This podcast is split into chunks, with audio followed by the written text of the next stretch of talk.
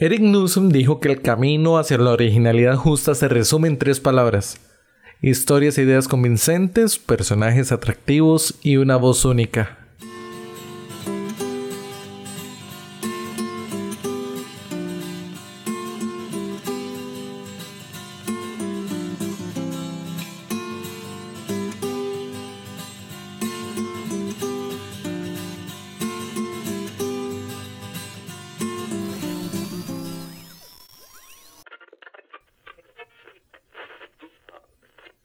Hola, ¿qué tal? Soy Daniel Carmona y te quiero dar las gracias por estar con nosotros en un episodio más del Reportero.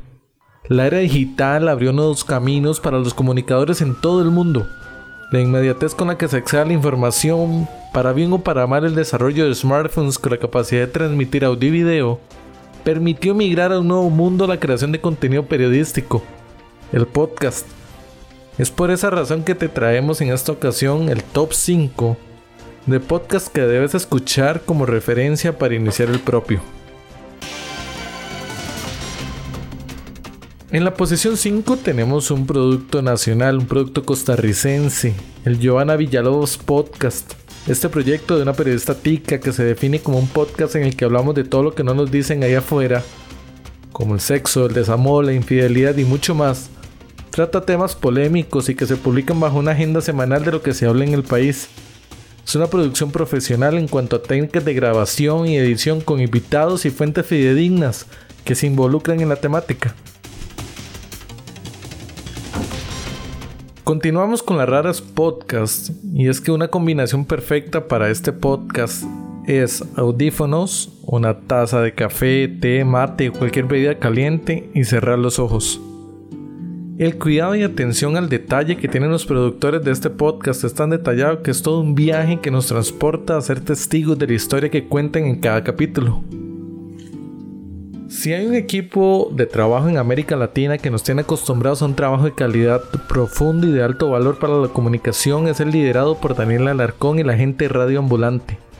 Por eso en la tercera casilla tenemos el Hilo Podcast el contenido de este proyecto no es otro que una invitación a crear una conversación y un entendimiento más profundo sobre las noticias más importantes de América Latina. El Washington Post Podcast es la segunda posición de este top. Y es que un medio de comunicación que marcó la historia del periodismo moderno llegó en su versión en español para generar contenido periodístico de calidad. Vamos a hacer una pausa en este top para hacer una mención de honor. Esto es Reambulante desde NPR. Soy Daniel Alarcón.